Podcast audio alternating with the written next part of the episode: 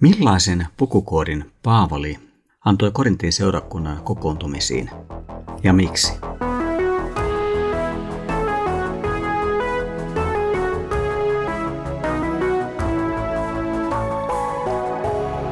Kirjoitusten pauloissa. Tervetuloa Kirjoitusten pauloissa podcastiin. Olen Ilkka Rytilahti, kansanlähetyksen valtakunnallinen raamattukouluttaja. Siirrymme tänään Paavalin ensimmäisessä korinttilaiskirjeessä lukuun 11.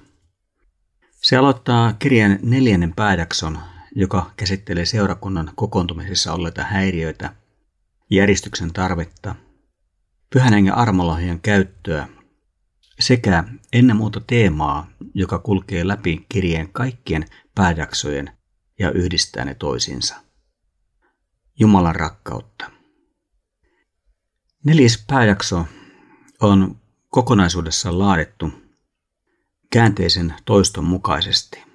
Tämä oli jo vanhan testamentin profeettojen käyttämä rakenne, ja myös Jeesus käytti omissa eri toteen vertausopetuksissaan tätä samaa rakennetta.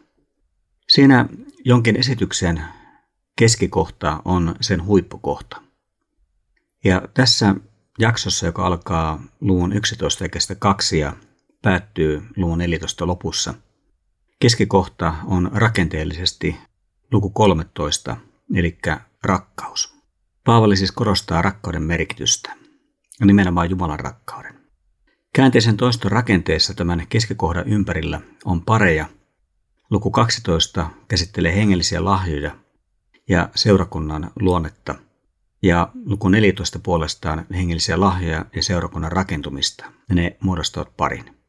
Sitten toinen pari käsittelee Herran ateriaa ja järjestyksen tarvetta sillä luvussa 11 ja edelleen profetoimisessa ja kiellä puhumisessa luvussa 14.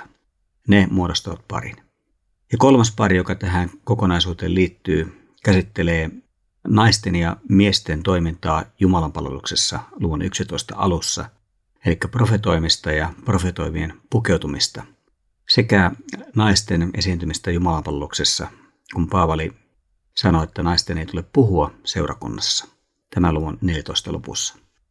Paavali käyttää tätä rakennetta kaiken kaikkiaan siis kymmeniä kertoja tässä koko kirjeessään ja se meille kertoo siitä, miten tärkeä merkitys tällä oli.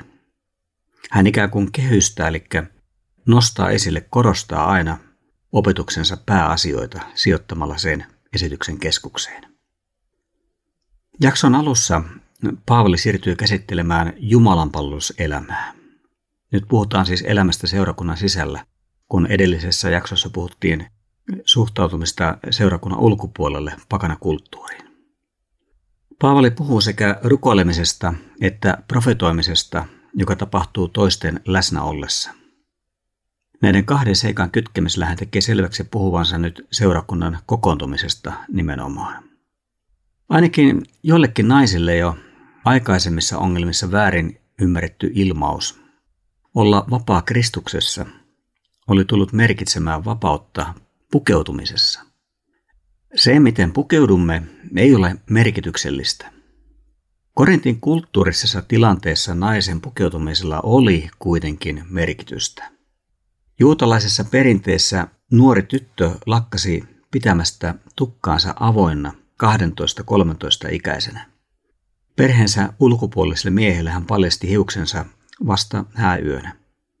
Naisen hiukset nähtiin siis hyvin intiiminä alueena.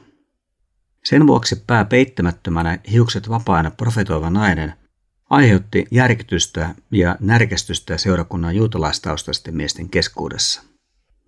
Kreikkalaisessa valtakulttuurissa tilanne oli toisenlainen. Korintin kadulla hiukset vapaana liikkuvat naiset olivat epäjumalien temppelin prostituoituja. He etsivät itselle asiakkaita. Ja ymmärrettävästi Paavali ei todellakaan halunnut, että seurakunnassa hiukset avoimena profetoivia naisia pidetään prostituoituina heidän pukeutumisensa tähden. Niinpä hän sanoi, että mitä tulee naisten ja miesten pukeutumiseen, niin kristillisellä seurakunnalla ei ole sellaista tapaa kuin korinttilaisten keskuudessa nyt oli naisilla. Paulin ilmaus on hyvin merkittävä. Hän puhuu tavasta. Sen taustalla ovat sekä kulttuuriset että teologiset seikat. Tapa itsessään ei ole asia, joka siirtyy sellaisenaan aina ja kaikkialle sukupolvesta toiseen. Mutta Paavali opettaa samalla teologian huomioon ottamista, ja se on huomioitava aina uudessa tilanteessa, uudessa kulttuurissa. Se ei kuitenkaan edellytä tavana automaattista siirtämistä. Monesti näin on kuitenkin tehty. Paavalilla on luvun 11 alussa neljä erilaista perustetta opetukselleen. Hän puhuu Jumalan antamasta järjestyksestä, kunnian tuottamisesta hänelle, luomisesta sekä miehen ja naisen keskenäistä riippuvuudesta. Näiden kaikkien seikkojen huomioiminen ja noudattaminen tähtävät samaan asiaan. Seurakunnan kokoontumisen tulee heijastaa näkyvällä tavalla, mitä Jumala on tehnyt Kristuksessa.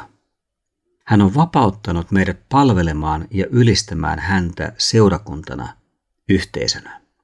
Tätä meidän tulee toteuttaa juuri sellaisena, miksi meidät on luotu, miehinä ja naisina. Olemme Jumalan luomina ja lunastamina samanarvoisia ja kuitenkin erilaisia. Tarvitsemme kummatkin toisiamme ja silti välillämme tulee toteutua Jumalan asettama järjestys. Mies luotiin ensin, sitten nainen hänestä. Kuitenkin näistä kahdesta juuri mies oli apua erityisesti tarvitseva. Vanhan testamentin tässä käyttämä ilmaisu on hyvin voimakas. Se on sama kuin Jumalan tullessa auttamaan tai pelastamaan Israelia. Raamatullisessa ajattelussa jostakin lähtöisin oleva heijastaa lähtökohtansa kunniaa. Mies ensiksi luotuna heijastaa Jumalan kunniaa Jumalasta lähtöisin olevana. Nainen puolestaan luotiin miehen kylkiluusta. Hän heijastaa siksi miehen kunniaa.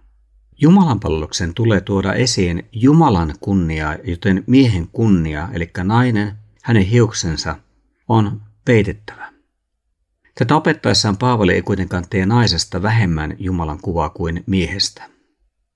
Käännöksemme käyttää suoraa käännöstä pää kreikan sanasta kefale.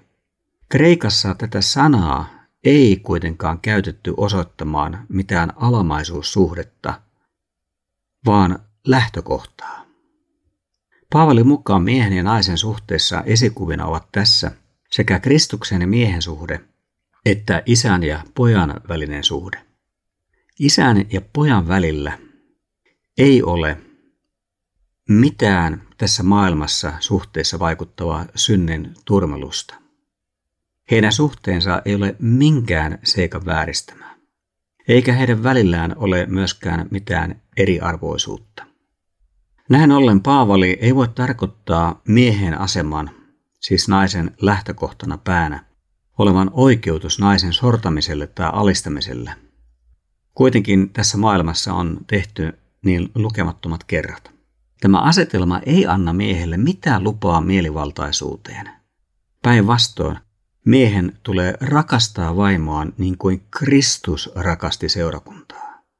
Naisen suostuminen hänen osaansa ei voi syntyä pakottamisen seurauksena, vaan vapaaehtoisuudesta – kuten Kristuskin suostui alamaisuuteen isälle tullakseen ihmiskunnan pelastajaksi. Kun on kyse yhteistä seurakunnan kokouksesta, naisen on tässä tilanteessa verhottava päänsä, kun hän rukoilee Jumalan ja seurakunnan edessä. Hän ei siis kunnioita ainoastaan miestä, vaan Jumalaa ja lopulta koko näkymätöntä luomakuntaa pitämällä päässään auktoriteetin merkkiä. Näin merkin perusteet ovat selvät. Nainen heijastaa miehen kunniaa, hänet on luotu miehestä ja hän on arvokas. Tämä on luomisjärjestyksen mukaista. Mutta mikä tämä merkki sitten on? Paavalin esityksestä ei käy yksiselitteisesti ilmi, mitä hän tarkoittaa. Vuoden 1992 käännös käyttää ilmaisua arvonsa merkki, vuoden 38 puolestaan vallan alaisuuden merkki. Tämä liittyy sekä naisen luomisen kautta hänelle kuuluvaan asemaan että hänen uskon kauttansa saamansa asemaan. Luontevinta on ajatella, että ne arvonsa merkki tarkoittaa erillistä huntoa tai päihnettä. Merkki edustaa naisen Jumalalta saamaa oikeutta palvella häntä. Kantamalla tätä merkkiä nainen tuottaa Jumalan palveluksessa kunniaa Jumalalle. Samalla tämä noudatettava tapa ei tuota epäjärjestystä, se ei lisää sitä. Toisin kuin esiintyminen hiukset peittämättöminä ja vapaina, kun nainen rukoilee ja profetoi.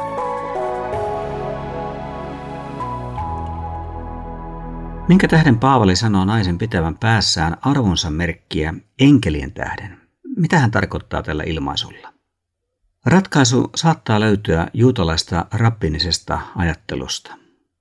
Rappinisessa kirjallisuudessa pohdittiin Jumalan luomistyötä paljon. Kun Jumala oli ihmeellisesti luonut tämän maailman, niin hänen suuremmoinen luomistyönsä oli suosion osoitusten arvoinen. Mutta kuka osoittaa sille suosiota, kun ihmistä ei vielä ole? Enkelit. Enkelit puhkevat todelliseen taivaalliseen kättentaputusten myrskyyn ihastellessaan Jumalan luomistekoja. He näkevät kaiken kauneuden ja järjestyksen. Nyt enkelit eivät ole kaukana seurakunnasta, vaan tarkkaavat, mitä siinä tapahtuu. Seurakuntahan ei ole mikä tahansa ihmisten välinen yhteys. Se on osa uutta Jumalan luomistyötä. Kristus on ylösnouseena ihmisyytensä puolesta uuden luomakunnan alku. Kuolema ei tule enää koskaan kohtaamaan häntä.